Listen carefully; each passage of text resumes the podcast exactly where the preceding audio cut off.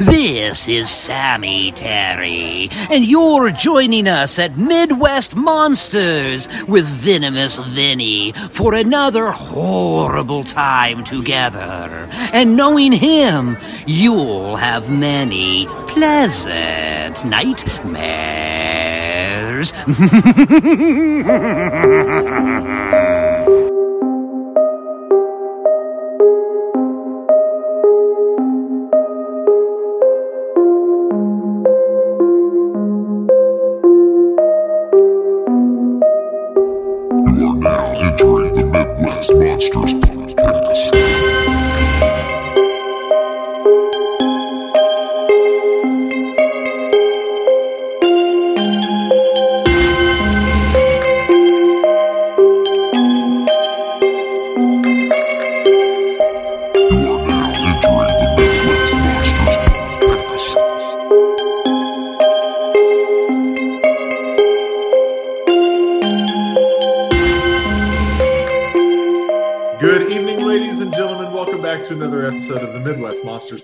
Podcast. I'm one of your hosts, Grizzly Abner, and I'm joined by Professor Wagstaff. Venomous Vinny. Hot toddy.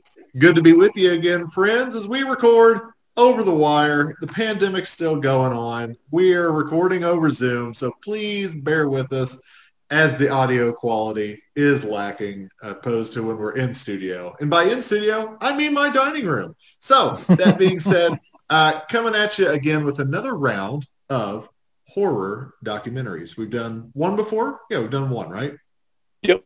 All right. Good, good, good. So um, it's kind of like the MASH, but with horror documentaries. And so uh, we pick one and make everybody else watch it. And so me, your host of hosts, Grizzly Abner, I chose uh, Lost Soul, the doomed journey of Richard Stanley's Island of Dr. Moreau. Professor here. I picked Blood and Flesh, the real life and ghastly death of Al Adamson. Venomous Vinny here. I picked one with a short title called American Scary. And hot toddy, I chose Scream Queen, My Nightmare on Elm Street. Is this a is this deja vu? I feel like we've done this before. It's strange. I feel like we have too. It's like maybe we had technical difficulties or something. I don't know. I don't know. Uh, so maybe there's a glitch in the matrix. Uh, we are going to begin with Vinny's pick. So Todd, can you give us some dates and details for Vinny's pick? Uh, I certainly can. Just let me get a breath here for the big title. And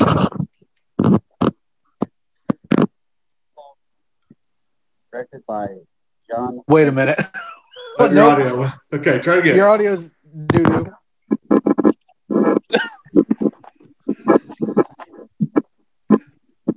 What's he doing? I'm done. We're back. Yep.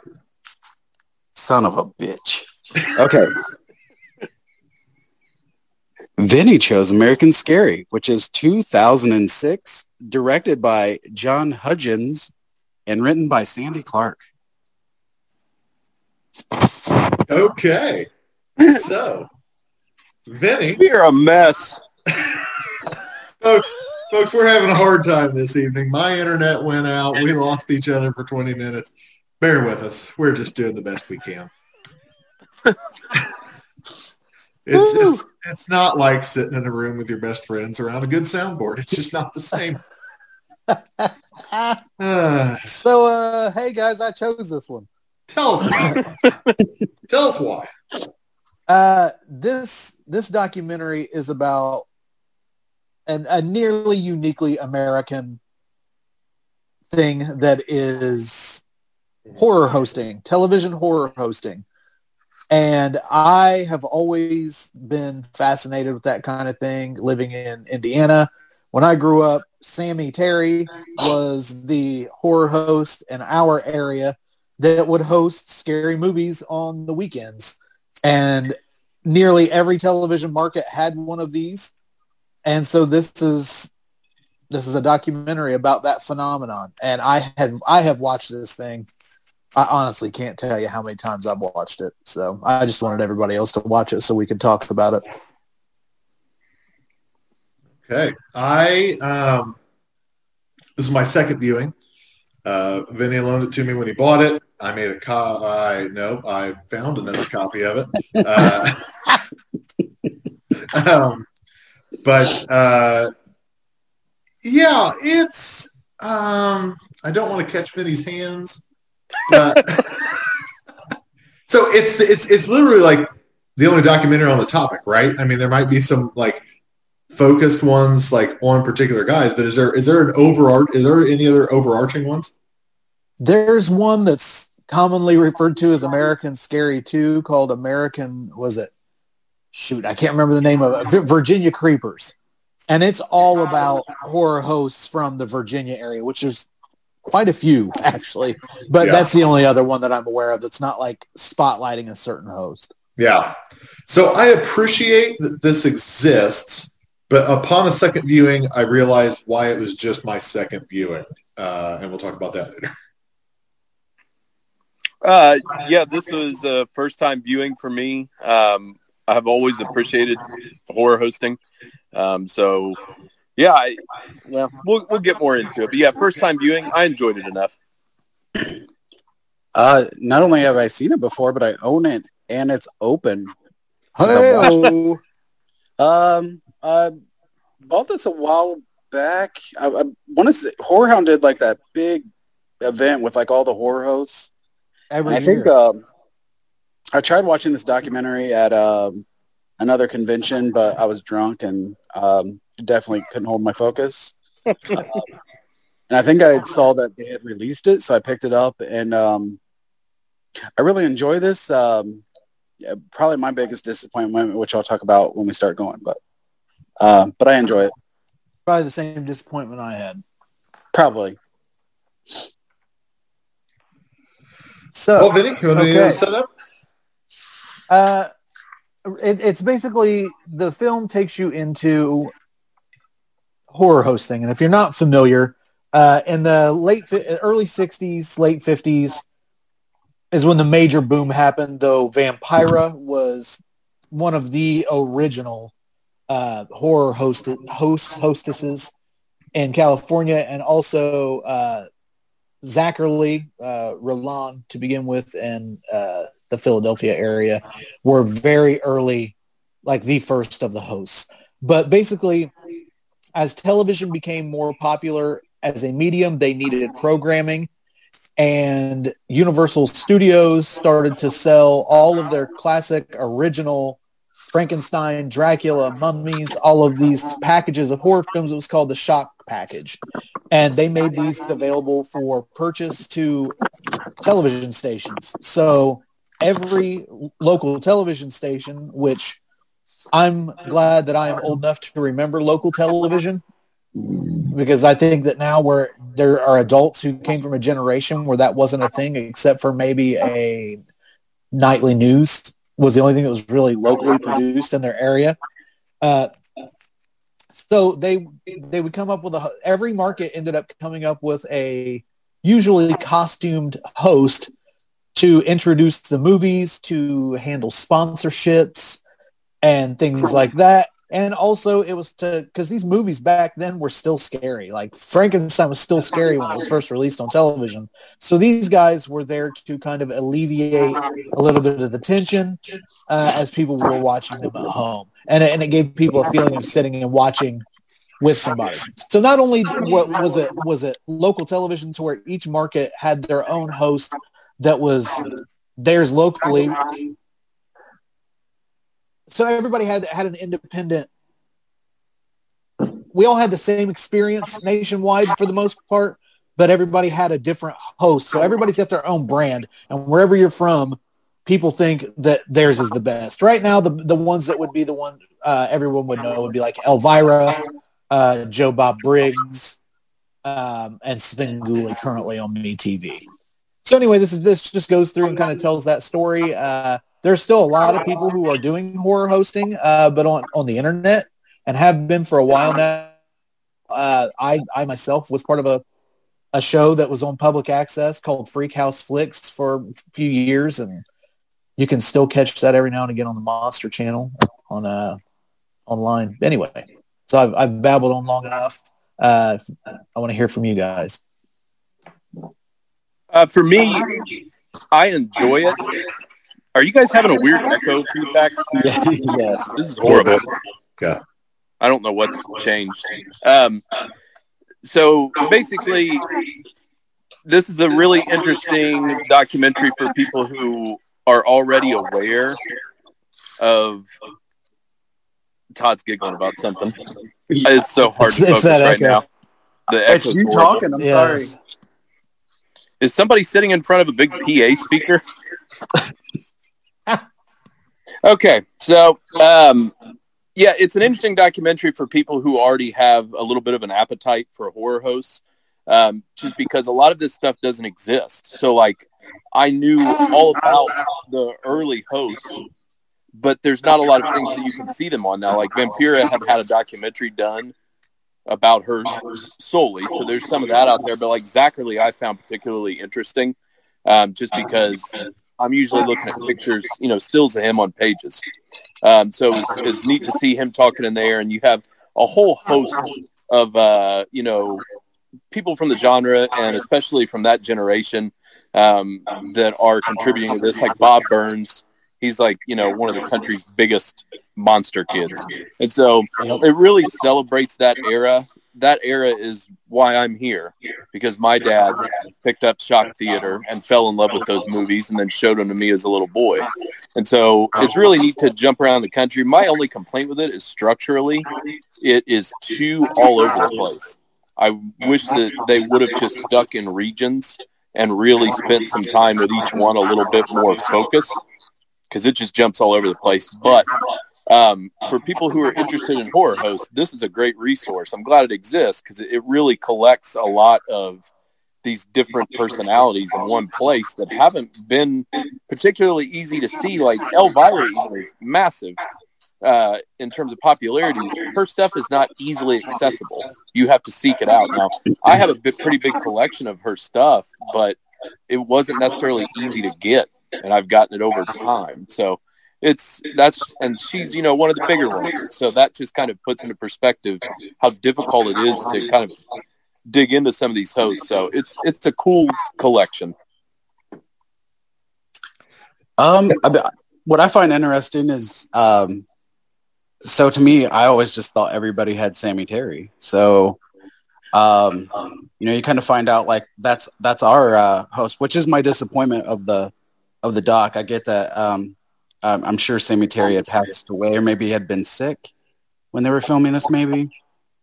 Nope. still- Bob Carter was still around. Oh, that pisses me off even more. But uh, regardless, no mention, no nothing. Um, it's probably because it's Indiana, and they're like, oh, they're hillbillies. They don't have a horror The host. weird thing is though, they spend so much time in Ohio. Oh yeah. Well, uh, that's what's funny is, like I said, to me, uh, it's always been Sammy Terry. So um, I didn't know who the fuck Doctor Shock was. Um, I have a friend that actually, when I um, was living in Springfield for a while, he would get the Indiana channel, so he he knew what Sammy Terry was. Um, but yeah, uh, that's that's my biggest gripe about the the doc is is no mention uh, or love for Indiana, and you know this is pre Pence and everything else, so you know, yeah, we always suck, but It just wasn't as big of a market, television market, which is I think why it didn't get any coverage. So I personally, and this is getting into different territory, I think Sammy Terry deserves its own documentary. I I concur. Um, I have appreciation for horror hosts, and I've enjoyed learning about some of them and watching them. But I, I it's not my background at all, and so um, You don't have any nostalgic co- connection to it, I don't. That, and that's of, a big part of it. yeah, outside of it it, all night. that didn't have cable. I mean, so like I grew up with the Farmer Four, so ABC, NBC, BBD. C- CBS and, and Fox. And so I had those, but I grew up on the Indiana state line. So we got Dayton stations. And evidently those major Dayton stations didn't have the horror host from Dayton because there were a few in the documentary from Dayton. I don't know what station Doctor Shock was on in Dayton Yeah, so didn't get that. So I didn't. or Doctor Creep. Terry. I mean Yeah, Doctor Creep. I I can't believe you didn't get because because my aunt lived in the country too, and that's her channel. Uh, Benny Hill would come on, and then Sammy Terry. weird. she Well, had three. but Other, she had three other channels. where where'd she live at? Like, on- Smyrna Road, out by you. that's weird that she had. You The were Indy- she, robbed. She must have had a stronger antenna. Seriously. They probably had that child lock on your TV. I know that my dad grew up with the host out of Cincinnati. okay. Was it the Cool Ghoul? So I didn't get Sammy Terry. I didn't have a Dayton station that had one. I didn't have cable, so I didn't get up all night or, or Monster Vision. So it's just not my background, and so I appreciate it. Uh, my only gripe with the doc is to go along with Wilson is that uh, it had great content, but it was all over the place, and I can't stand a documentary that plays music the entire time. Yeah, the music was too much. Oh I agree. my god! And then at one point in my notes, I put the music stopped, and they talked about something serious, and then the music picked back up. so I'm like, no, stop the background noise. So it it's good. I was I was reviewing it for Buff at the bar earlier because Buff hadn't seen it yet. I said you should really talk to Vinny about it. I said, but really, uh, it's good content. It's just not a great documentary. I still think Buff would love it though. Oh, absolutely. That's why I told him to talk to you about it. Yeah. me. Yeah. Yeah. Well, and Uh, it also has the benefit of not having any competition. So I mean, like, it, Right. in, if nothing else, it's giving you what no one else has. So it's a winner for that alone. Exactly. That's why I brought the point up earlier that this is the only one that deals with the sweeping content. And so to be able to get that uh, makes it valuable, you know, invaluable. You know, it's it's it's the only place you're going to get that. When I I was had fun with doing it, every year horror hound does a horror host hall of fame induction for a handful of hosts every year uh, and when i was actively doing freak house flicks with brian blair um, we got to induct chilly billy cardille into the horror host hall of fame one year That's so and cool. his daughter Lori happened to be there and accepted the award on his behalf, which was awesome. Tell And people where they be- know Lori from. Uh, Day of the Dead. She was, was Sarah. And you know, uh, Chilly Billy from Night of the Living Dead, he's the on-screen reporter. and also got and he's also in the remake and as the reporter and he was given a lot of credit for pimping this movie a night of the living dead when it first came out for george because Yeah. he had the local you know tv station he could do it um, so one year also uh, stella desire was there from new jersey who's in the documentary. Oh, super nice lady.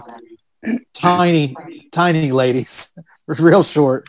Uh i've met a lot of the people on this. Uh, halloween jack super nice guy. Count Gore de Vol's a super super nice guy.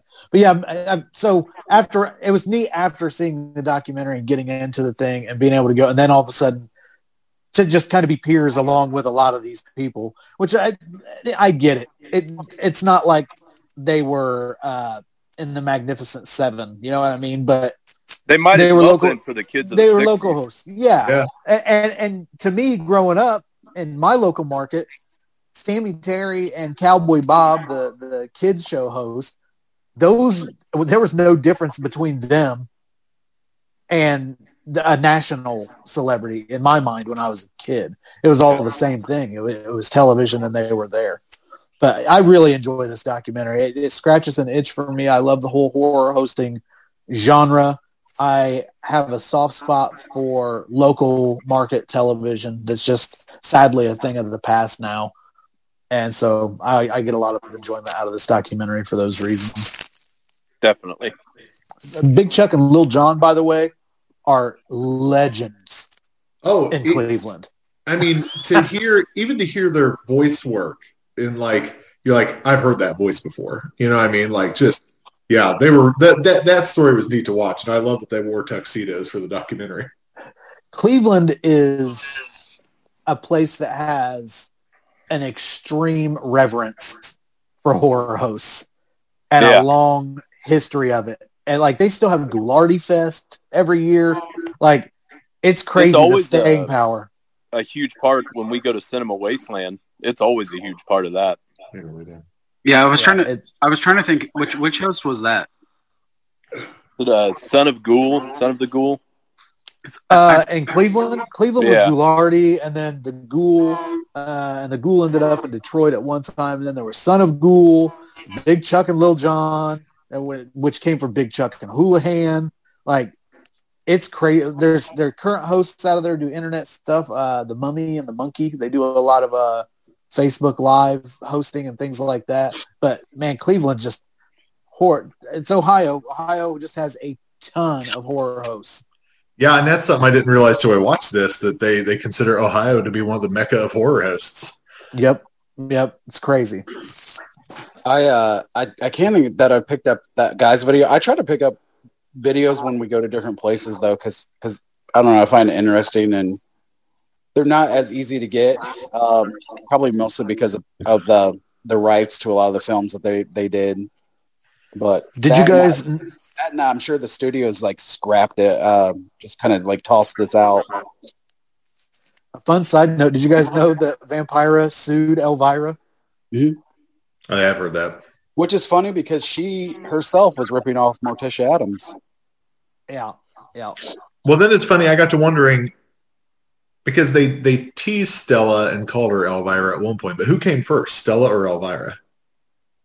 Uh, Because they're so similar. Like that's what's funny about it is that like it's hard. It's hard to say. Yeah, it's Yeah. hard to say. I'm not certain. I'd, I'd have to look at exact dates. I mean, it seemed like they had to be contemporaries. You know what I mean? Like not Yeah. not real glaring that one came out before the other. Yeah. They're uh, Um, sorry. Go ahead. Oh, this is the last thing I was going to say. One one other big thing I liked is that they just you know they made the joke that like to be a good horror host you need a cheap set, bad makeup, bad costume, like that's prerequisite. And so that's kind of what was like. I never got it because like a lot of the modern horror hosts have got some pretty badass sets and makeup and costumes, but it seems like that was part of the gimmick for them was to like have fun with it and make it even look silly. Yeah. It's like being with your friend down in their basement. You've set up Yeah. something spooky. Yeah. which I like uh, when Bob Burns talks about you. You know you've got a good horror host when you you are excited to get through the next segment of the movie to get back to them.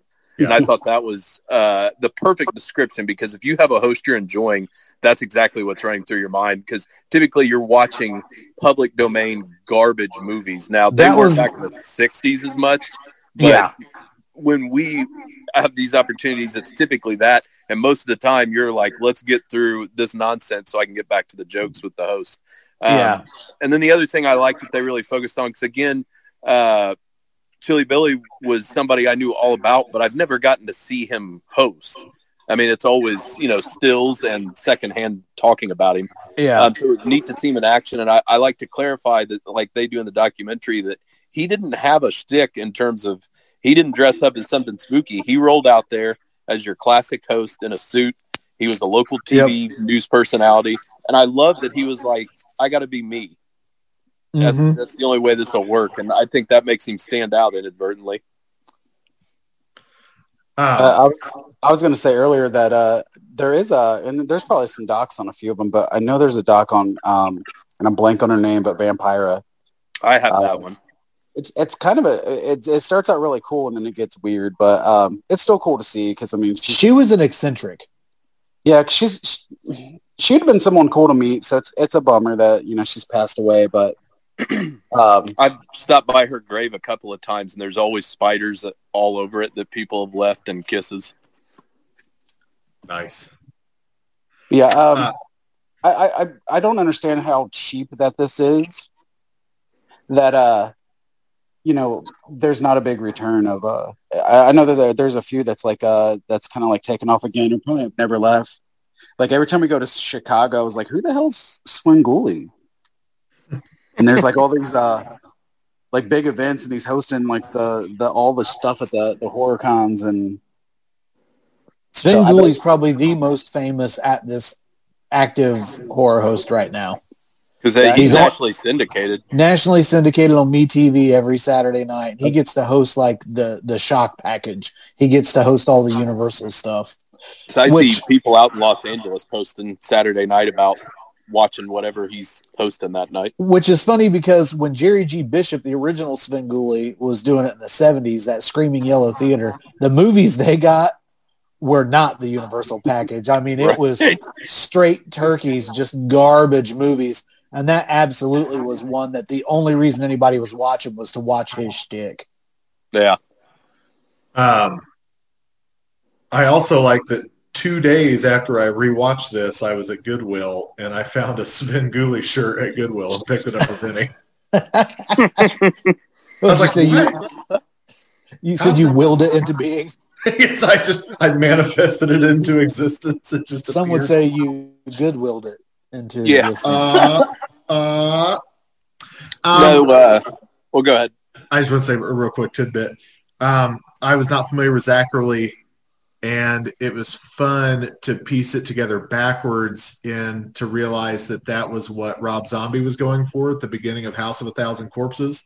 They've got like a fake Zacherley, and it actually they do a really good job with the fake Zacherley. And so it's funny that when I watched this, you know, obviously years after I'd seen Corpses, and I was like, oh. Rob Zombie was doing a fake Zacherley and actually did a really good job. What a fun callback. And Zacherley was the voice of Aylmer in Brain Damage. Uncredited. you just damaged my brain with that information. I thought No, I saw just- some blue I was light. going to say uh, to to demonstrate and to kind of build on what Todd said. uh, The horror hosting still matters because when we go to Flashback Weekend, they'll have some pretty big names there. None of them get the attention that Svengoolie does. When he shows up, they've got a line wrapped snaked around the damn building for him. So I mean that that shows you right there. Like people still are enjoying it.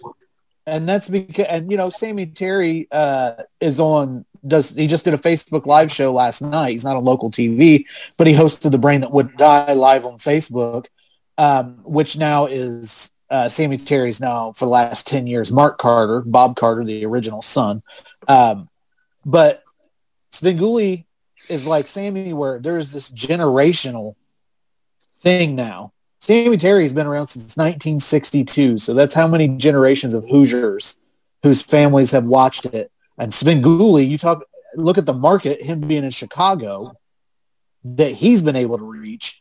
And Rich Koz, who's Svengoolie now, he's been Svengoolie since the 80s, late 70s, early 80s. So, I mean, generation after generation of families have watched this show together with him. So it's really not that big of a surprise to me to hear it uh, that there are that many people waiting to meet him at shows. Yeah. And he doesn't really travel much outside of that area either. Right. It's just cool to see because a lot of times it feels like a dead art, and that that's Yeah. a reminder that it's not.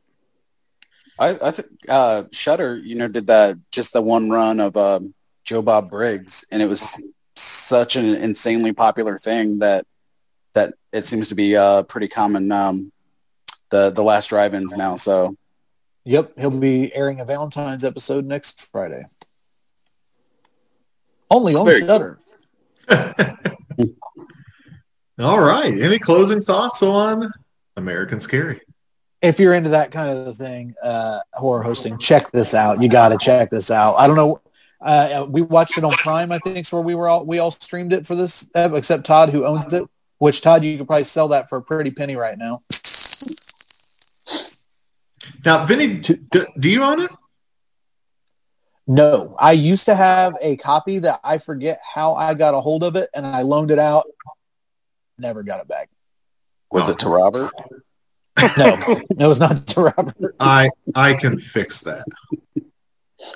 Uh, Wink. I like that.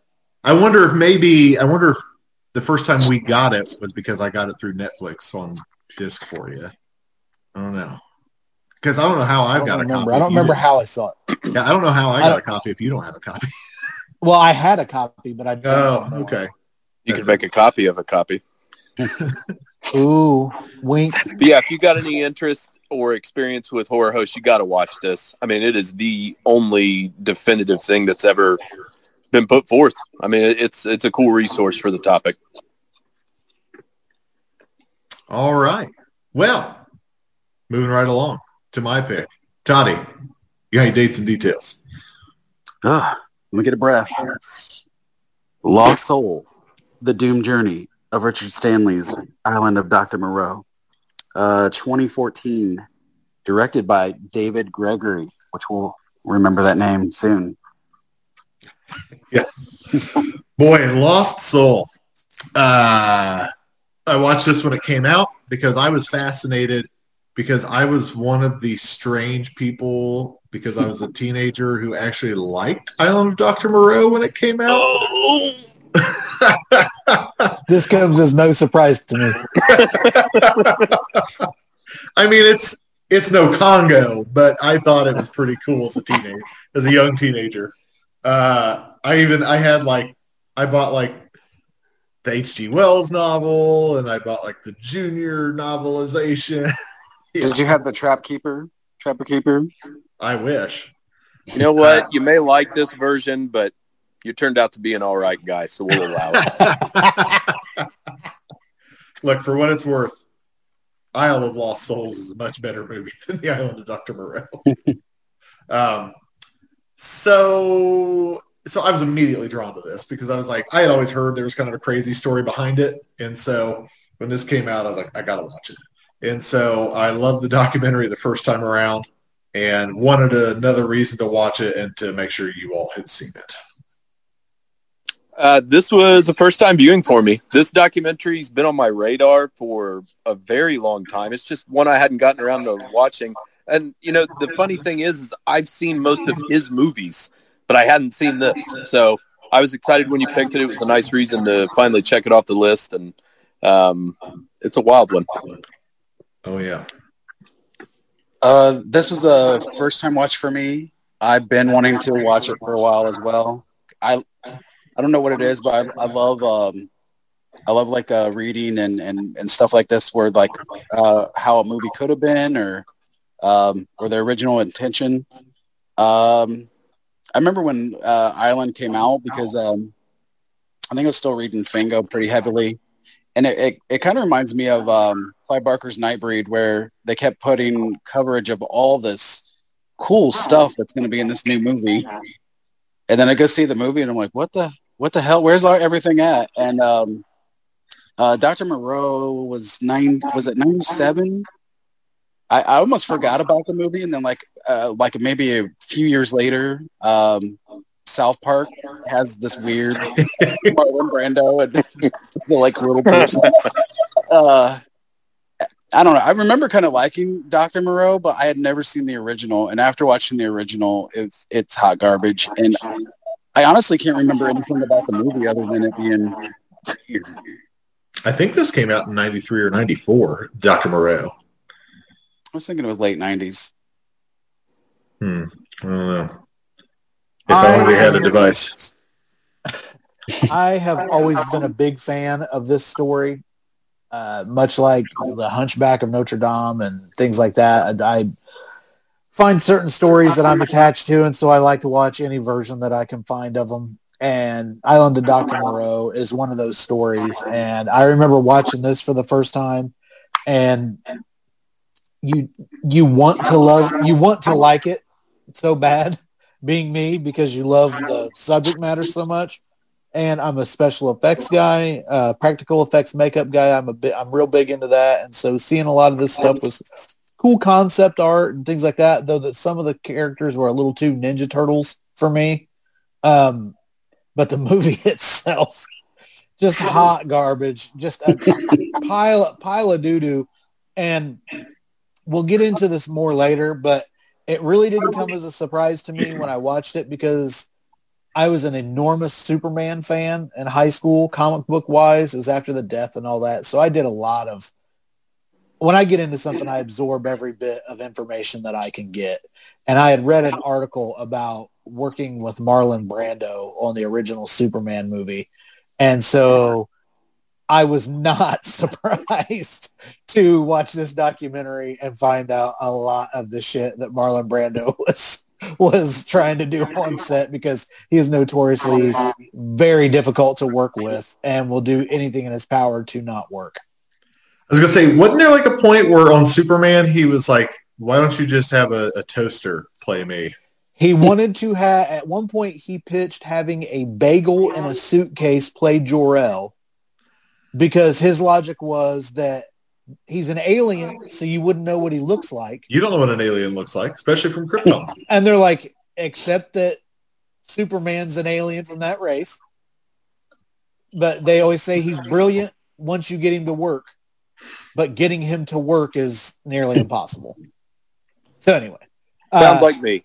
this is the second time I've seen this documentary. Uh, I think the first time I saw it, I was with Grizz when we watched it. ah, so I looked it up. Moreau came out in '96. So Okay. um, Richard Stanley, young up and comer, uh, just kind of kind of famous for just looking the part, like hat and long hair and a long coat, you know. And uh, he had made a movie called Hardware, which I have not seen. And It's it was- awesome.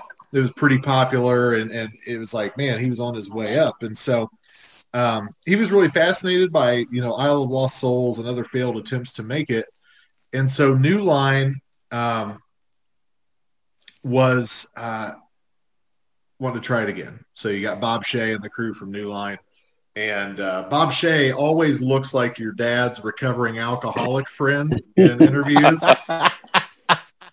He's got like just his hair always looks wet and wavy and, and he's It haggard like looking. I yeah, I would love to just pay for Bob Shaye to go get a shampoo. and so um, they're wanting to make it. And they said you know they're so excited. They got brando on board to play dr moreau and uh, richard stanley really wants to get this put together so richard stanley resorts to the religion of his mother and decides to practice witchcraft to uh, to get this all approved and pushed To through. manifest this for him. That killed me where he's he very nonchalantly says, and at one point I resorted to witchcraft. Which I was like, pause, Begs the- pause, rewind. Which then begs the question, why do we not reflect on this when everything fucking comes unraveled for him? Why do we never either maybe think about that or go back to it for more help? It's like, hey, dog, remember your witchcraft thing? It's falling apart. I, I usually only resort to witchcraft when when I'm burned at work and not not to put a project together. But that's just me. I, I only do it when I'm dying and I need to take over a doll's body. Strict, strict need to inhabit doll's body rule.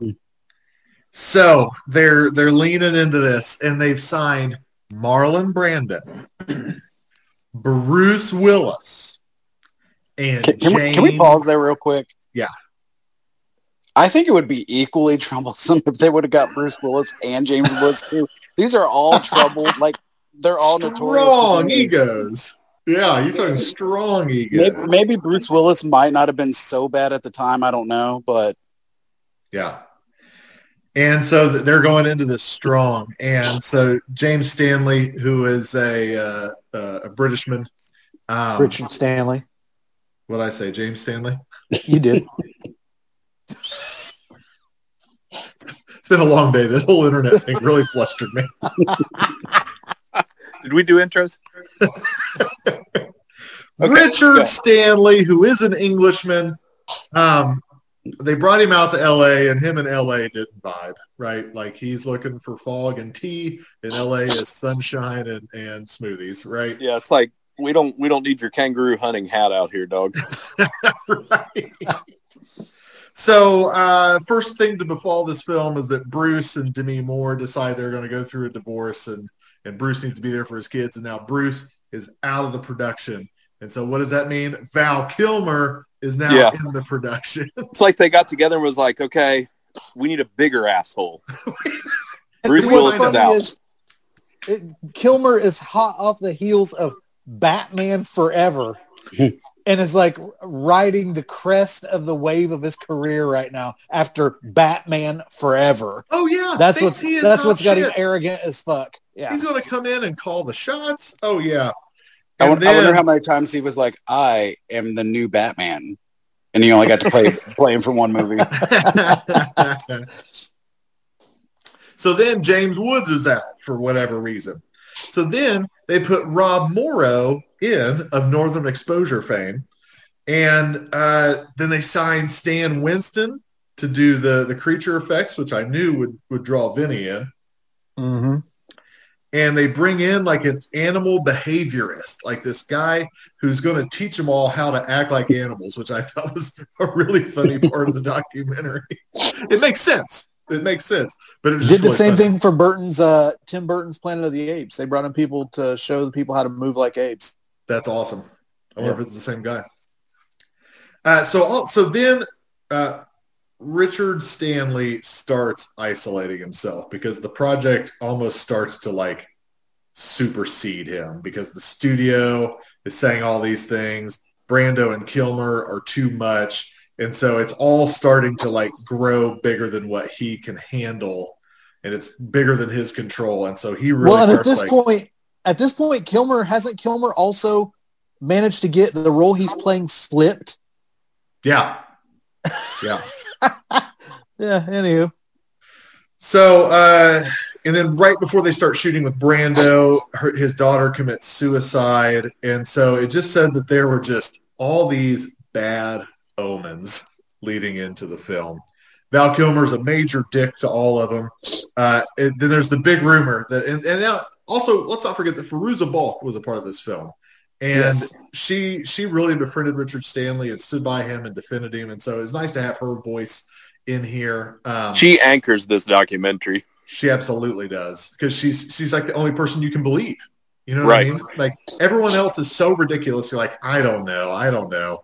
And then Bob Shaye, always kind of reliable, but he's just a fucking suit, so you don't know if you can believe what he's saying. And um, so then comes the big story. One day, Richard Stanley snaps and he climbs a tree. so that's in all the tabloids, all the all the hot papers, and I think Fairuza Balk says that never happened, right? Uh, Yeah. Fairuza, Fairuza's thing in here is she seems to be the only person who has any sympathy for Richard Stanley in this documentary. Yeah, She's the only lens you get other than Richard Stanley from his perspective. She's, also just- the only one that's not all about LA culture. yeah. I think that's why she identifies with him. She's not maintaining a status quo. She also did not perform in the animal orgies on set. Talk about a missed opportunity. Uh, so, so then, as if enough stuff isn't going wrong, a hurricane comes. And they're filming on this island that they never really had any business filming on. They could have filmed on so many other places that would have been easier and more accessible. And so it's at that point that Rob Morrow of Northern Exposure fame freaks out and says, I got to get off this island. and so We are all Rob Morrow if we're there. we are all Rob Morrow at this point. so Morrow out, David Thewlis in. all right. So we got all these changes. Um, and it, it's at that point that, that Richard Stanley gets fired. Like they're just like, we're gonna have to let you go, bud. Um, Fairuza maintains that she's team Richard Stanley the whole time. Stanley says he got paid and just told to leave. He takes the money, but what does he not do? Uh, he doesn't obey the stay away from the set rule. he doesn't leave. He goes missing in action. The people from the production Off don't the know where grid. he's at. His friends don't know where he's at. He's somewhere hiding on the island. Which don't get me wrong, he probably tapped into some of his old money and he was just staying at a, a, a posh hotel somewhere nearby. But he wants you to believe that he was a caveman on the island somewhere. Uh, and so at that point, Frankenheimer comes in to direct. Brando becomes super extra and starts making all these crazy suggestions, like bagel in a suitcase suggestions. Yeah, he like like when he show, when he shows up, My favorite was when Brando pitched that uh, at the end of the movie you find out that Dr. Moreau is actually a dolphin. he knocked that ice bucket off his head and he's got a, a, a blowhole. A fin, a blowhorn. Oh my goodness. He's- and he falls in love with that that that little that little person Oh. character. Who probably had the World's biggest smallest man of at the time. everybody. Yeah, right. Probably had the biggest ego. Todd, you're right. Because well, he was he was insanely uh, famous from where he was where he was from. yeah, Well, I like it when they said that. So Brando makes the choice that this guy's going to be in every scene with him, and now wardrobe has to recreate every outfit that Brando's wearing for this little guy to wear. I mean, Brando's Brando's antics as they start talking the shit that he starts like when uh, he's the one who decided that Dr. Moreau would be in those what those white linens and have his face painted white. When they said which made it really easy for Marlon stand-in to be in a lot of the scenes instead of Marlon. It's just awful. just a, a genius, but I like terrible that they- about trying to get out of work. That was never discussed with anybody. He just showed up to film that way. and oh not to mention he couldn't be bothered with memorizing his lines, so he had to wear an earpiece and have his lines fed to him. oh my god! Like, and what's hilarious is you think about this guy that is absolute legend, the Godfather, Streetcar Named Desire, and then you start hearing all of these stories, and it's like, God, that's a lot of bullshit to put up with to have this guy in your movie. Yeah, Ugh. Yeah, Lee And then- Strasberg didn't teach him how to grow older. Just Whew. got bored. and we find out that ultimately Brando's doing a lot of this because he doesn't like Bob Shaye, and he's trying to screw over Bob Shaye. The guy Yeah. who's signing his check. Yeah, Like God, and, and at this point, this, you're talking about an old man who is doing this to a guy who's signing his paychecks. And so ultimately it all starts coming to crashing down. The the crew is losing it and they're they're just partying all the time. Like they well they, they have to sit through hours and hours of makeup and then like get bumped. Like they're like, all right, here's six hours of makeup. Now wait. Ah, we're actually not going to shoot that scene today. I mean, they're all like losing their minds. they they What'd would go they to say- the set and they would wait to see if Marlon Brando or Val Kilmer was going to show up, and most of the time they wouldn't. I like Also- it when they said they said that uh, there was the day that Marlon wouldn't come out of his trailer until Kilmer came out of his, but Kilmer wouldn't come out of his trailer until Brando came out of his. Oh yeah, that is just ridiculous. Ugh. One thing I found really interesting too in this is putting John Frankenheimer in here against this modern mess of a set. I mean, this guy's made legendary films, and you can tell he's just not cut out for this horse shit. And that's part of the reason it just gets more and more out of control. Yeah. Here, here's my question. Like, like Marlon Brando, like we just listed some of his accolades. You can see why he might have an ego. What in the fuck made Val Kilmer think that he had the stroke to come in there acting like he was acting? Vinny, he was in Young Einstein. Top secret.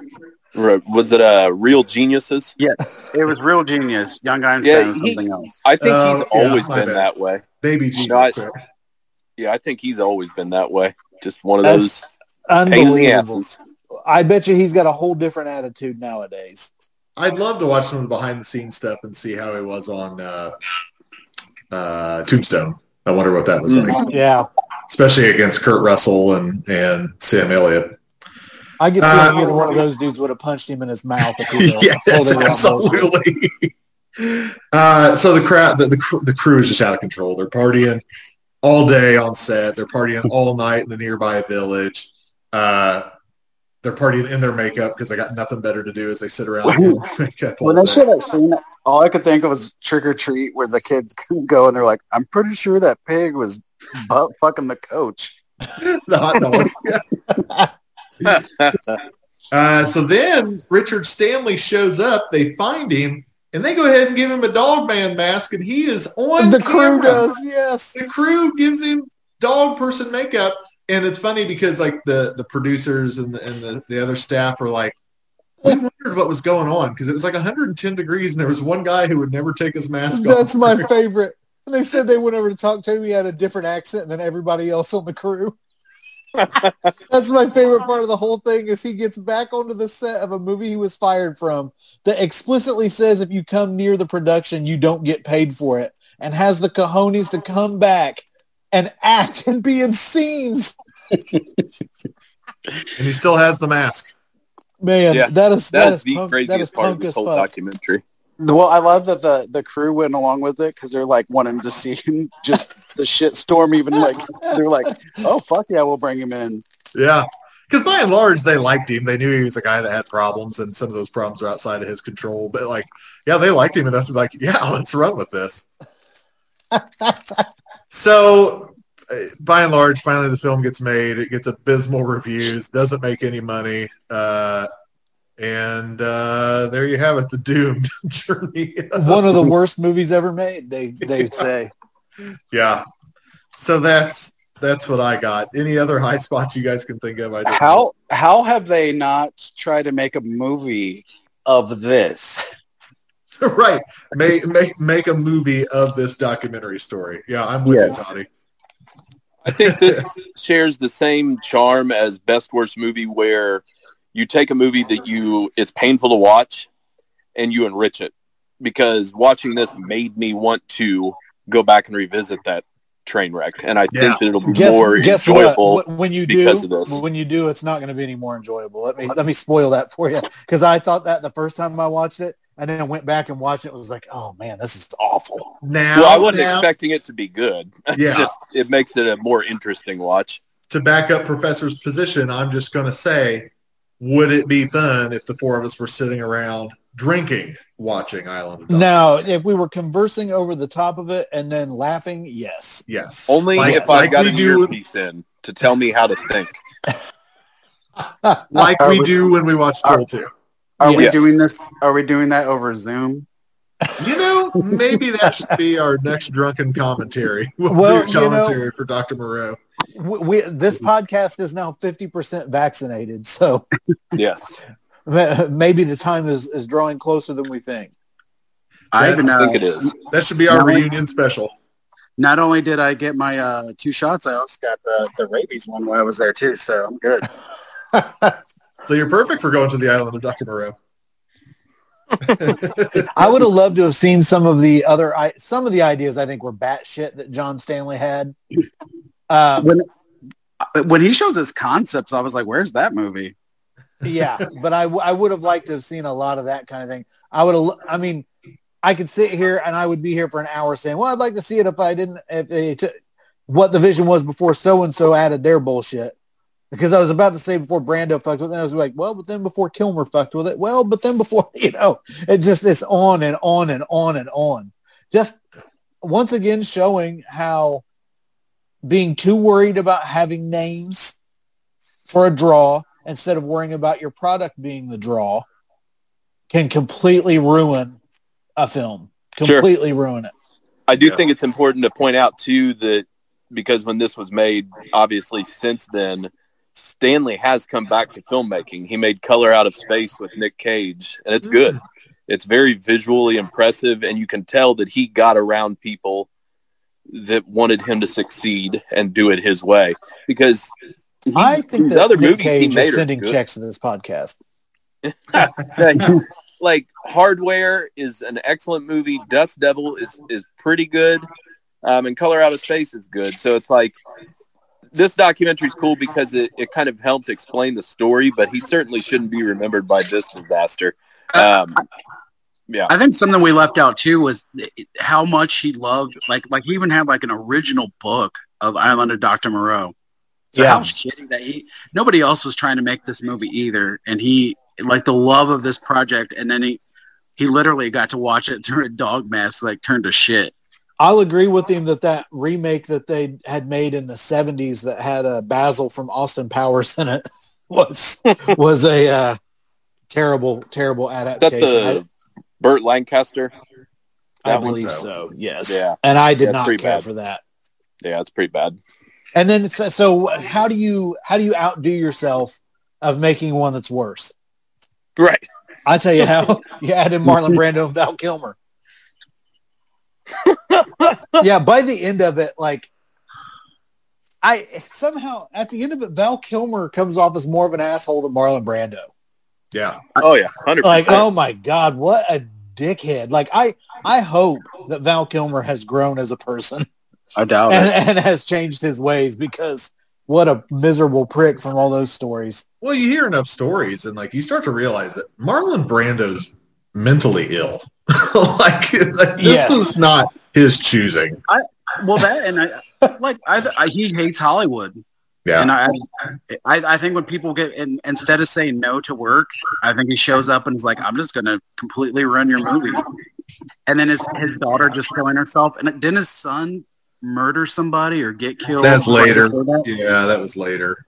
Um, but yeah, he's. I don't know that, and uh, you know, he had already had to go to his house, and uh, there was the weird story too, where he kept turning the heat up and made the the producer pass out, and um, oh, fall asleep. That's right. That's how Richard Stanley fell in love with him because that's right. He Richard Stanley resorted to witchcraft before his meeting with Brando, and at the meeting with Brando, they turned up the heat, and so the producer kept passing out so that Richard and Brando could talk without having the fucking suit in the room that would say we can or can't do this. And I think- how they became like. I, heard that they, I heard that they got Brando. They, uh, Brando agreed to do it because they made him an offer he couldn't refuse. So, eh, I I was think, trying uh, to work in a joke from last tango in Paris with a finger up his ass, Oh. but it just happened, happened organically. what a weird movie. They're like, So- uh, "You want to see Marlon Brando naked?" Oh, not that Marlon Brando. This Marlon Brando. Was it um, on, the, on the waterfront? I could have been a contender. I, That's uh, his I- best. in I my just wonder if his if his behavior would have been a little bit different if if they wouldn't have fired um, Richard Stanley. I, I You gotta. There's so many what ifs with this. so many variables. Which, if it was, then then probably Bruce Willis or Val Kilmer, or, and I was like James Woods would have just done a bunch of coke and just equally been bad. He's like, "Where's the cat lady at? I want the cat lady."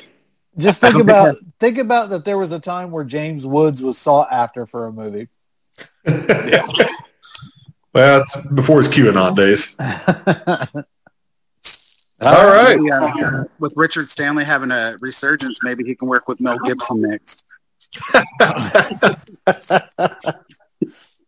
Okay, Lost Soul. I would highly recommend this one. Absolutely. Yes, Concur. me too. All right, now we move on to almost an even stranger tale with uh, the professor's pick. Toddy, dates and details. All right. Blood and Flesh, the real life and ghastly death of Al Adamson, uh, 2019, and also directed by David Gregory. Yes, it's uh came out of Severin. Um, so my history with this is I learned about Al Adamson initially based on the filmographies of actors that from the old Universal cycles. And I was curious, just kind of been looking into like Lon Chaney, uh, J. Carrol Naish, these guys that would go in to be in his movies, and I was like, oh, who is this guy? And so I learned kind of that he was a pretty big deal within exploitation cinema, and then immediately learned about his insane and violent ending to his life. And when I learned about this, there was there was nothing available past like basic articles and a Wikipedia page. So it was something that always interested me. And when Severin announced that they were doing this, I was quite excited. So um, that was kind of the background on this. I'd never gotten to learn much about any of it until within the last year or so. So the story of Al Adamson, besides um, his role in explo- exploitation cinema, um, he basically was born into Hollywood. His father uh, was a Western star out of New Zealand and Australia, uh, Denver Dixon. Um, and so he basically grew up around movies. He was born in Hollywood um, and worked with his dad, which led to him basically venturing into directing. Um, he just didn't do well as an actor and taking instruction. He even says in the documentary he was better with handing out orders.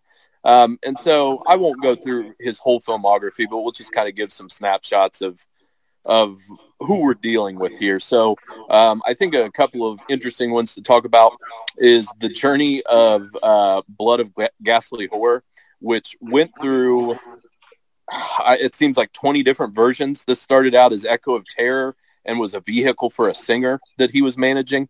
Um, and they they kept putting a movie together, and it showed some raw talent on his part um, with limited resources, but it wouldn't sell. They couldn't they couldn't get stuff purchased, so they would reshoot it with go-go dancers and center the movie around go-go dancers, and this kept happening and happening uh, until they landed um, from on the Fiend with the Electric Brain, then Blood of uh, Ghastly Horror, and so the basically the theme that runs through these movies is that, and I'm clear. I want to clarify up front: they're not good movies, but they're fun.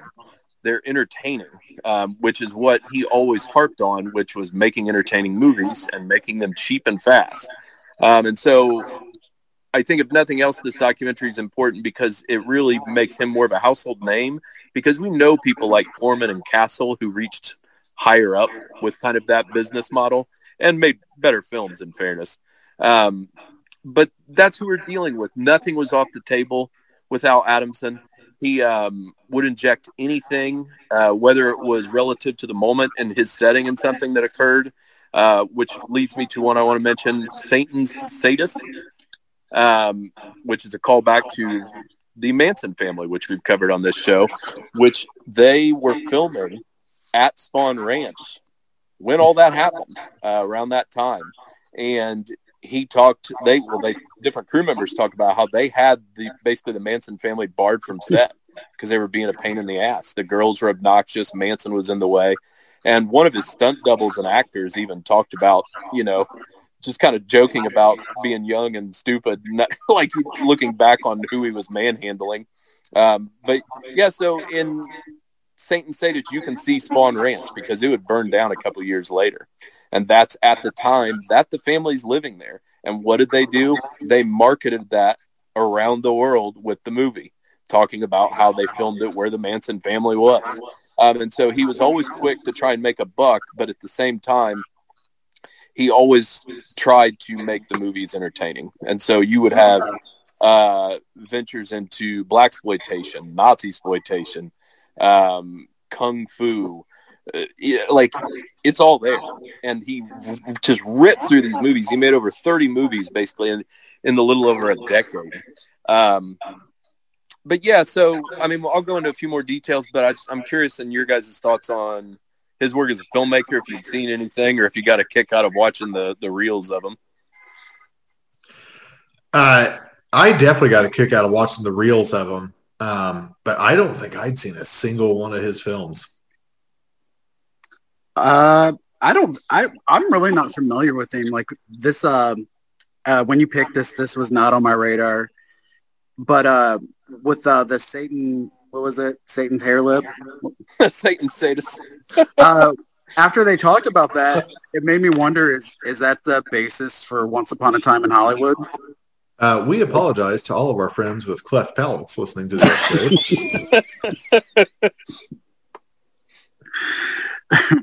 but with like uh, when they started mentioning the stuntman and stuff, it just made me wonder if it was uh, maybe a small part of uh, inspiration for for Quentin.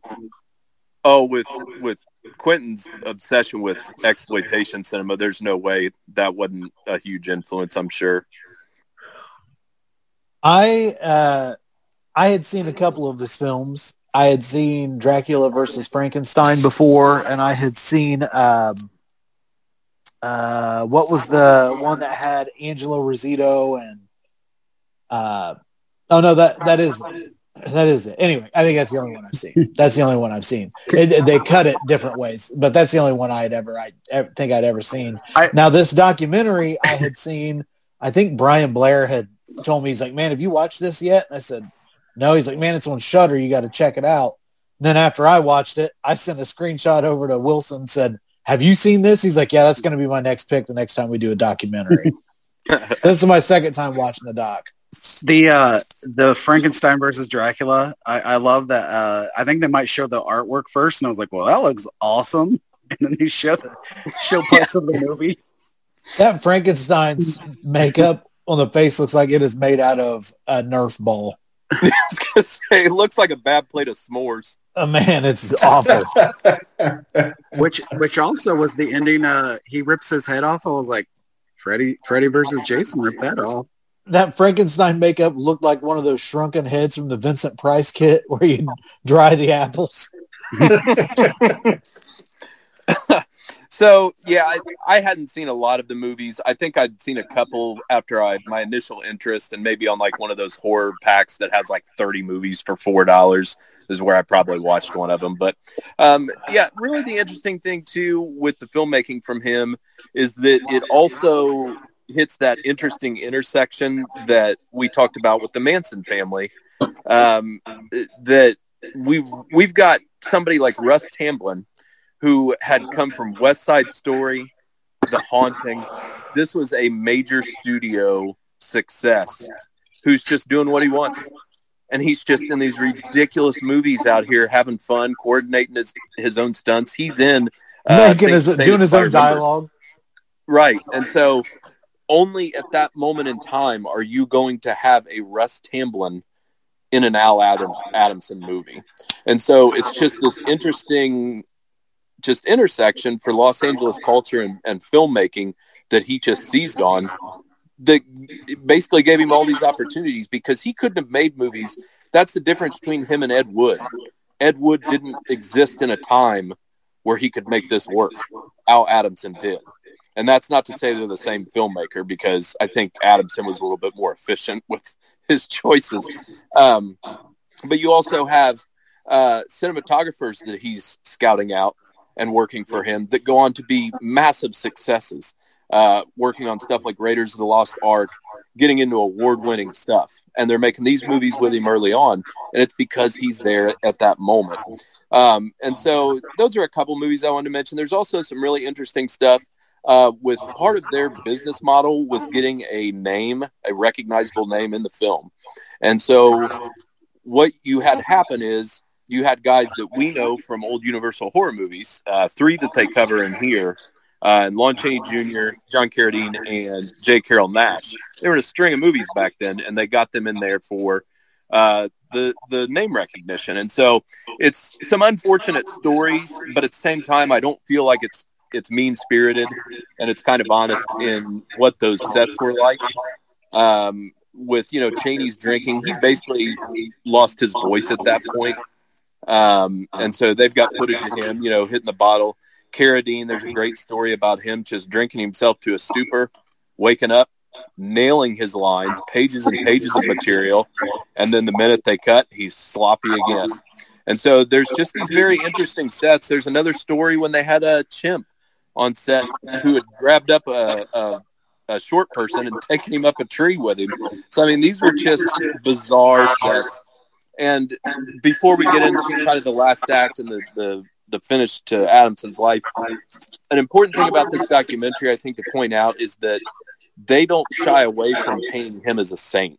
They they really show a pretty honest depiction of him, and I think it encapsulates him perfectly because you will have all these people on screen talking about how he didn't like to pay his bills, but they're saying it with love. They're smiling, they're laughing, they're talking about him he was just a genuine article. He was just a showman, I guess.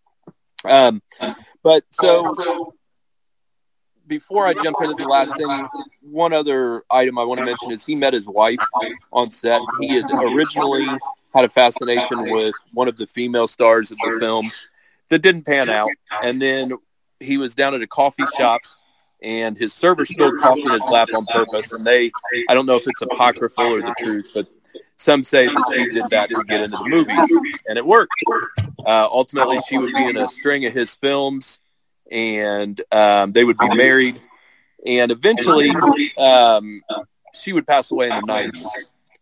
Uh, but there's some really sweet stuff in the documentary that shows them as a couple and their relationship and his love for her. Um, so the, the the more after the movies is where we get weird. So they mention right up front, um, not only does he move to Indio on his own, but we also point out that he became very, very interested in aliens. And I, they, I don't know if they're pitching it. I think they're kind of throwing it in there as a question that some believe maybe it ended his life that led to his demise, or maybe it's just an interesting aspect of his Yeah, later pretty, phase of life. it's pretty interesting. You're watching this movie about B horror movies, and then we get to a point where they just throw out human uh, alien hybrids casually. And it's like, oh, Right. whoa, whoa, hold on, wait, what documentary are we watching here? We're talking about him meeting an alien human hybrid now. Right. And I like how the one woman says that she can't really talk about it and then does within 20 seconds. Literally spells out what it is. That he met a uh, some type of alien that was only half human. Anyways, that's a weird detour that we show uh, before we get to the ending. Um, so basically, he has a contractor move with him to his home in Indio who's doing uh, various projects for him and work around the house. Um, and the guy's screwing him. And Adamson catches on and tells a few others, I'm going to confront him. Then he disappears. And they haven't heard from him for weeks. In particular, Adamson's brother uh, knows something is up, is very worried about it. Uh, the home has uh, all kind of exterior stuff added and built up around it, and you know there's foul play, obviously, and, basically the brother gets the cops involved, and there's a very, I think it's a very captivating uh, moment in the documentary where the maid, uh, who had been working for Adamson, describes taking them to the house, and she quickly realizes that the mattress on his bed is different because she used to make his bed, and she knows that's been switched. And then they go through and they see that where he had his jacuzzi, which he was very, very proud of, that they point out in the documentary that he had a, a hot tub jacuzzi in his home inside, uh, which was just like his prize, is gone. And it's uh, tiled floor now and you can guess where this is headed. Uh, basically, what had occurred is the contractor has struck and killed him, then had the jacuzzi removed and put his body in and covered it up with cement and tiled the floor. And um, it's just a, a wild ending to a life in film that it kind of mirrors in many ways. Um, but I was really glad this documentary was put out because I knew how it ended. I knew about his work. I'd never had much access to any of it. So I was really, really excited and happy with the documentary.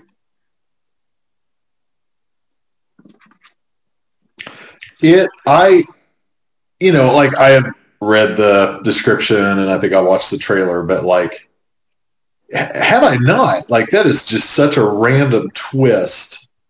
Um, and, and that, that's what really, that's what I really liked about the documentary is, I mean, it's no secret. Vinny and I are famous uh, in our circles of friends for being the documentary weirdos. We'll watch any documentary about unique people and their life stories. And so this will get a rewatch, not necessarily because of like me being a fan of his films, because as I said earlier, I hadn't seen any of them, but because it's just such a unique and and troubling story. And Right. so it's interesting that this guy who was, you know, just regarded universally as a sweetheart, you know, this guy that people genuinely liked, uh, got murdered by his fix-it guy that he hired. Yeah. Um, and it's even weirder that the fix it guy, they like noticed that over time he started to dress like Al Adamson. He started to do his hair like Al Adamson and uh, just senseless. And so just weird, just a weird story. And so for Yeah. that, I'm, I'm glad I watched it. I, I mean, I'm, I'm sad that Al Adamson was murdered, but at the same time, like, um, it made for interesting storytelling.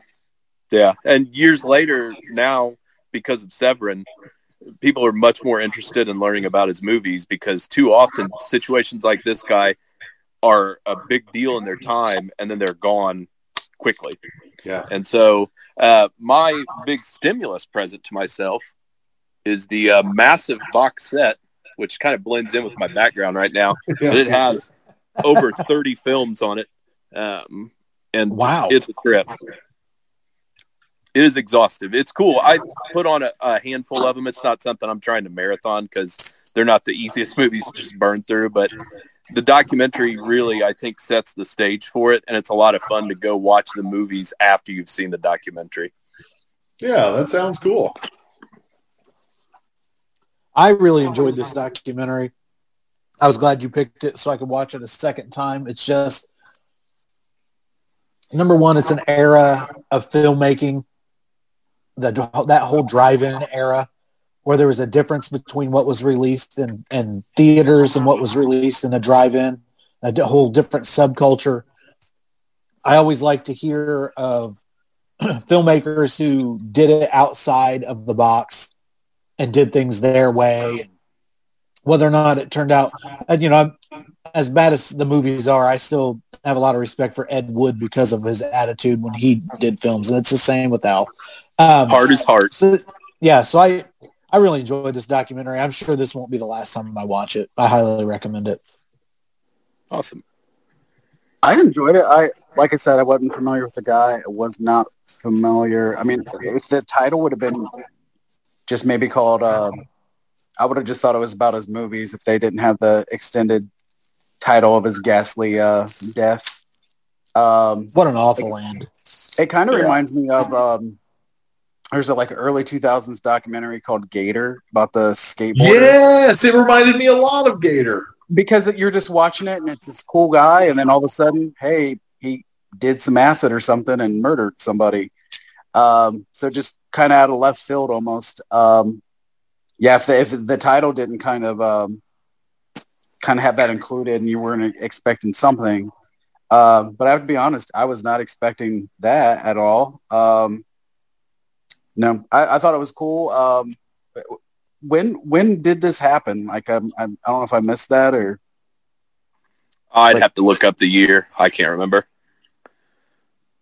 Because it had Um, another it had another Gator feel. Because didn't like Gator murder his girlfriend and then like start bring, like dating a girl that looked like his girlfriend and he would like bring her to parties and like say, Yeah, no, that's that's the same girlfriend I had. Yeah, I think so. So like this guy dressing and acting like Al Adamson.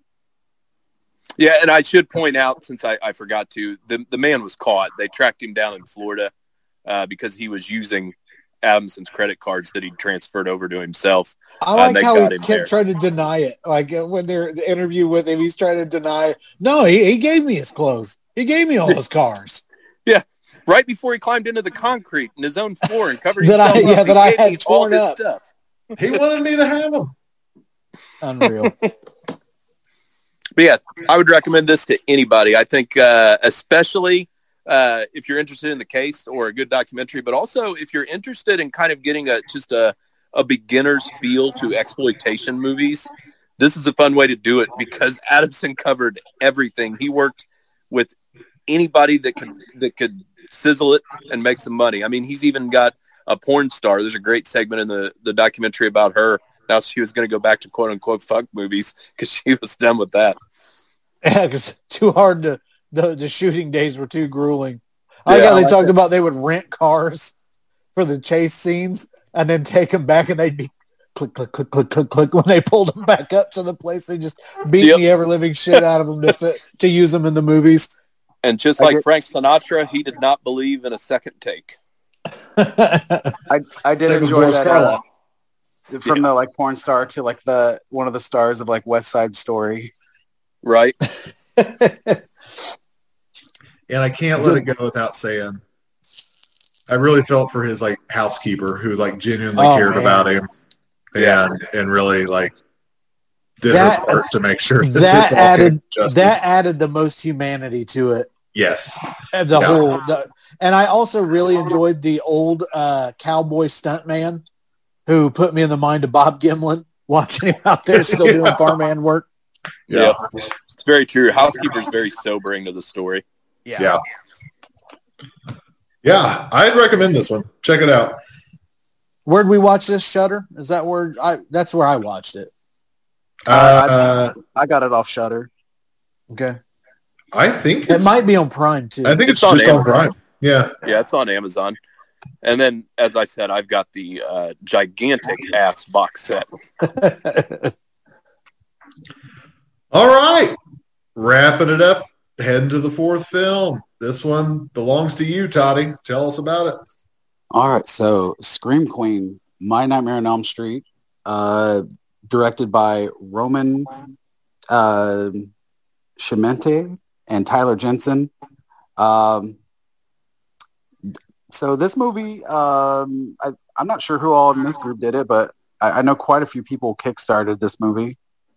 Um, and then uh, it just didn't come out like it was supposed to, and, and they kept adding and adding and adding.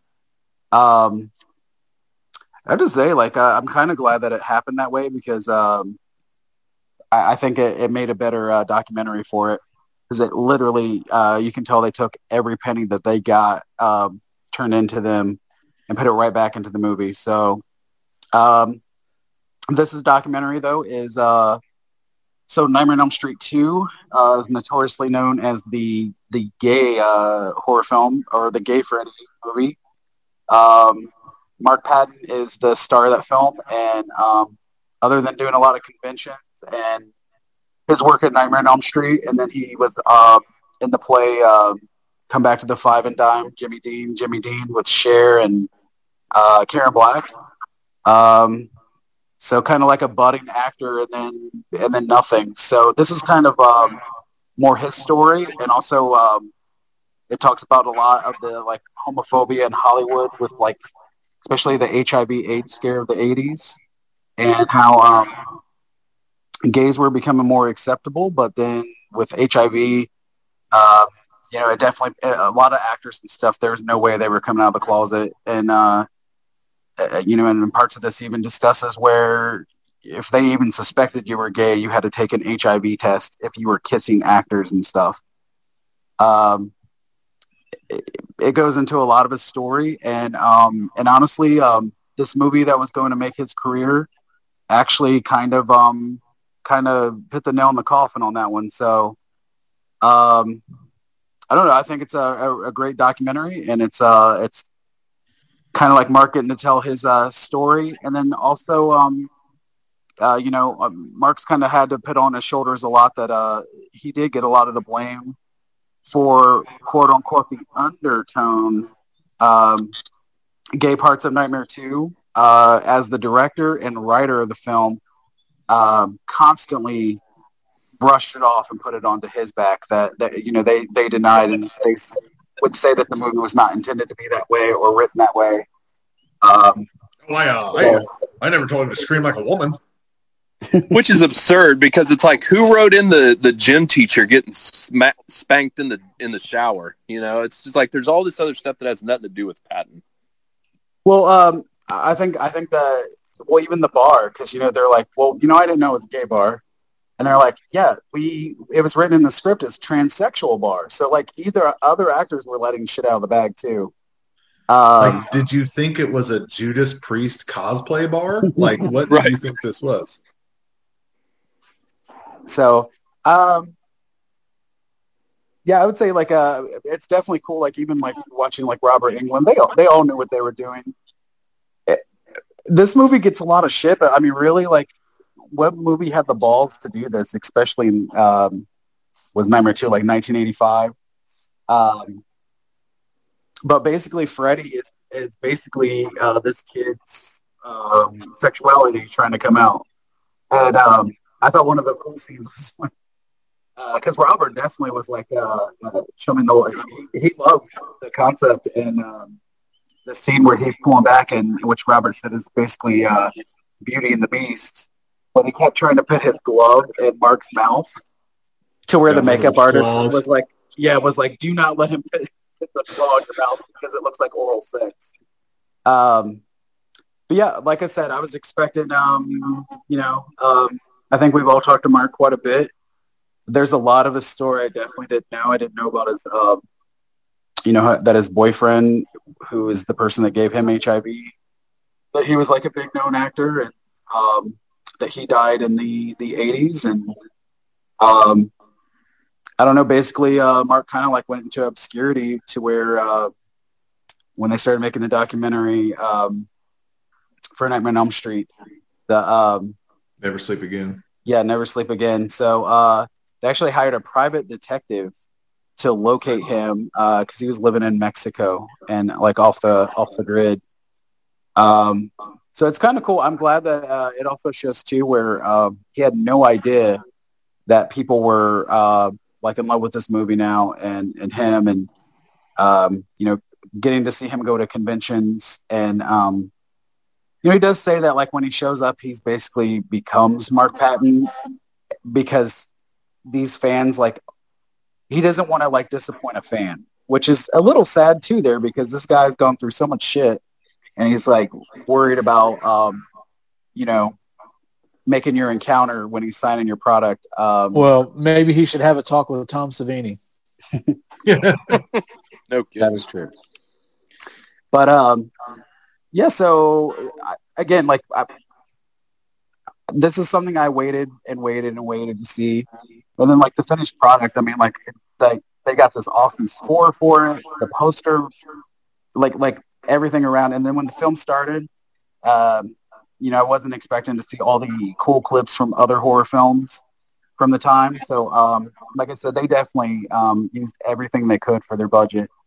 And then um, a cool note was that uh, before its release, they uh, part of the LGBTQ plus uh, film festival in Dayton at the Neon that they do every year. They actually put this movie in it, and the directors and Mark Patton were all in uh, attendance for the film, and the professor and I got to go see that. So, um, so it's kind of cool to see. Uh, I, I want to say sold out show. I don't think there was any empty seats, and Yeah, um, um, yeah, it, it, it kind of blew my expectations away, if I'm being honest. And um, you know, again, it's like, uh, man, just a bummer. Mark's kind of had a bunch of shit like headed his way, and um, you know, Jack Sholder, the director of Nightmare Two, like kind of even mentions like, you know, man, this is 30 years ago. Get over this shit. But like, this film hurt Mark's career, and um, and again for for you know, um, it wasn't acknowledged in the doc as much. And I think it's because Jack Sholder at least came and then um, and they were able to talk. But both the director and writer have uh, have shit on Mark Mark Patton quite a long time over this movie. So um, I thought one of the highlights was where he actually gets to uh, sit down with the the writer. Uh, Hey, Mark doesn't seem to have an issue with the director, though. Um, I think He seems to be the pretty director friendly with hasn't- him. I don't I think, think- the director's been publicly out of line like the writer has been. the direct Yeah. the director plays more dumb, but the writer actually was saying how this movie was uh, Nightmare Two was actually a conversion story of like how um, with the love of any woman, any uh, gay kid, you know, can save himself. So. Um, like he was just known for saying shit like that, or, or just outright denying it, or even like how offensive that you're like, I didn't tell, it's not scripted, scream like a woman. Um, and, and, you know, even the dance scene and stuff. Um, like it's all in the script. So I don't know why the guy's denying it. And and then to deny it all these years that when Nightmare 2 actually became more accepted, that now the writer's like taking credit for it, that it's like a gay film. So um, I thought it was cool that Mark got to sit down with him and I think he made his peace with it after it and um, and moved on. So um, and then uh, I've actually seen this movie's cleaning up at a lot of the festivals and stuff that it's doing. So, um, because again, I want to say this movie was probably like four or five years in the making. So, um, I don't know. It's pretty cool. From from, I think it probably started out as a little something that might might not have even had like a DVD release of it. Um, to to kind of as as big as it became. So. I was talking for a long time and I didn't really stop to, to get anybody else's take, so I'll be quiet. I was going to say, I, to echo what Vinny is saying, though, I do think on screen when we have confrontations with the director and the writer separately, Patton handles them very differently. Um, and the the the the surprising part about that is the director Jack Sholder is pretty goddamn rude, um, and he you know, he I don't want to say he's okay with it, but it doesn't seem to get a huge reaction out of him. And that's where you tell, and I think an interesting dynamic of the documentary um, is that you realize that so much of this is Patton living with it, that this is years and years and years of it manifesting because the writer, I mean, to the guy, both their credit, they at least agreed to sit down on camera and talk with him, which Yeah. I'm kind of surprised they did um, because usually people won't, won't touch these situations. They want a distance. So, I mean, I'll give him credit for that. But with um, with the, the director, it was very bizarre that he went out of his way to call him back down in front of a camera to tell him he needs to basically get over it. And Patton's like, okay. And I'm like, whoa, like, was that really necessary to get down here in front of the cameras again? To that, that's your big reveal. That's what after a night of sleeping on it, that we needed to do this. So that was a very bizarre moment, but at the same time, I think it's interesting that a good But he wasn't wrong. Well, certainly to some He degree. wasn't wrong. He wasn't wrong. Mark did need to get over it. He Mark does, needed to but- face it, and he and it forced him, I think, to do that. And I think, at least the way it's presented in the documentary, that is what Mark needed. He needed to sit down with the writer, and he needed to get a resolution out of it so he could move on. And if I could play the middleman on this, as someone who counsels people and plays the middleman, it it's a both and, right? It's it's it's yes, Vinny, he did need that, but to Professor's point, it wasn't Jack's place to say that. You know Well, what I'm saying? It was rather blunt. Yes. And it so was rather so blunt. calloused about it. He Right. could have finessed that absolutely, and but he was right. Mark needed to hear that from a friend who had probably been through similar trauma, not not this, you know, boomer director who's just like, "Well, bud, you know what? We cleared the air. You need to get over it." And it's like that doesn't Right. exactly work like that. You're you're not wrong, but you're an asshole, right? Yes. Right. Yes. You're not wrong, Walter. You're just an asshole. You're- yes. Because because Jack plays so coy about it, and then he's so coy about it the night before, and like, oh, I didn't really know, you know, and and and again, he gets that some of that credit because he wasn't so outspoken in opposition, but then but that he he was kind of out of line the way he handled it the next. I, I can agree. I can definitely agree with that sentiment. I think you covered it. Mark Yeah. needed to hear it, and he's right. But he he was rather abrasive with his approach. Yeah. yeah. Which, uh, you know, Ja the the director uh, Jack Sholder also never apologized. Which you know, I didn't really pay attention when the when the writer uh, David he actually apologizes for for anything any harm that he had, might have caused, and it was like Mark acknowledged like you're the first person that has said I'm sorry, and and it's not all your fault. And um, Um, Do you feel like that that apology was kind of a well? I'm sorry if you were offended. Oh, that yeah, that You was the I mean? point. That was the point I wanted to make. It was it was a very half-assed apology. It was. I agree. It was. It wasn't. I'm sorry for what I did. It's. It was. I'm sorry if you perceived what I did, and that's what we're seeing. I mean, it's. It lines up with what's happening with Marilyn Manson right now. It's back to Harvey Weinstein. And like, oh, I. I didn't really do that, but if you feel like that's how I came off, I'm sorry for that. And, Yeah. And To Mark's credit, though, he knew that that was the line. Yeah. You got him to say it on camera. Anything past that's just going to worsen it again. Well, you can And- tell too. You could tell how uncomfortable he was, even on like like David kept looking at the camera, like, oh shit. Can Can you imagine being in that situation as either one of those guys with cameras on you? I can't.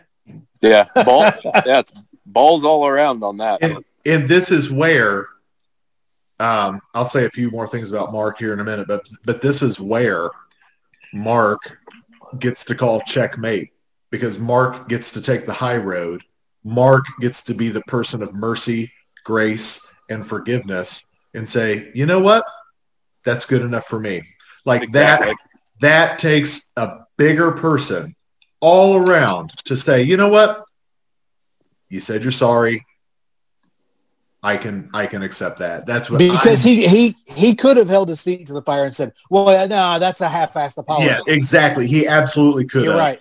I mean, And nine out of ten people making this documentary would have done that. yeah, That's nine what out makes 10 Mark different. Yep, nine out of ten directors would have pushed Mark to done that. You know what I'm saying? Like this is where Mark shows how much of a class act he is and how much of a lovable person he is, is because he says he he errs on the side of forgiveness, even when the apology is not as full as it should be. Yep, I agree. Somewhere up there behind Vinny's uh, free autograph from him. Not not true. His name is not on it. Well, yeah, that's true. I uh, and that takes me to I Nightmare on Elm Street is my favorite horror franchise. I do not like part two to this day. I've tried to give it second and third chances. I just don't like it. It just feels separate to me from the rest of the franchise. I don't I feel like it just doesn't quite fit and it doesn't have anything to do with any of the the homosexual undertones or overtones if you will. None of that is what bothers me about it. I don't like the Freddy at a pool party where the kids are bigger than him. Uh, I, I just don't like the approach in this one. Um, I think there's some really cool visual effects in it. I think Freddy never looked scarier. Uh, I don't think there's anything wrong with Mark's performance. It's just I don't care for the script. That's where my issue is with that. I just don't care for the script. Um, this documentary I like way better than Nightmare on Elm Street 2. This documentary, number one, it gives you an insight into an actor that that me personally, I don't know if everybody's the same, but I just didn't know much much about Mark Patton, uh, other than what I had seen in Never Sleep Again.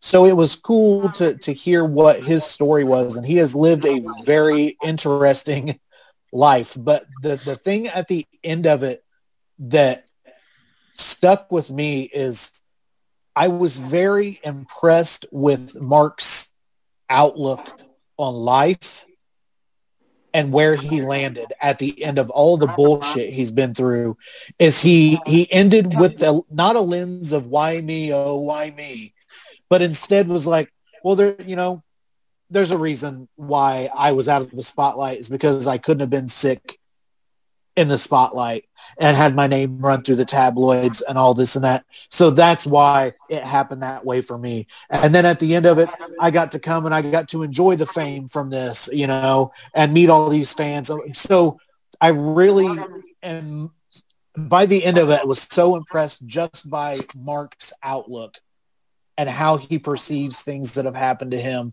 and how he his understanding of the whys they have happened. And he almost seems thankful for the way they things went now. And i'm glad to see a person get find peace in those kind of things but it's just nice to see somebody who didn't end things. And not that things are over for him by any means but by the end of the documentary uh had ended things on a positive note. And and really the only one who was responsible for making it a positive note was was he himself. He's the one who had the ability to either go hollywood bitter for the rest of his days or like you say take the high road accept the apology and, and make peace with it. And so i really enjoy that aspect of the documentary. And i and i hope that that is truly the case for mark patton because he really deserves it Definitely. And that was why it was a neat experience when we saw it at the, the Neon.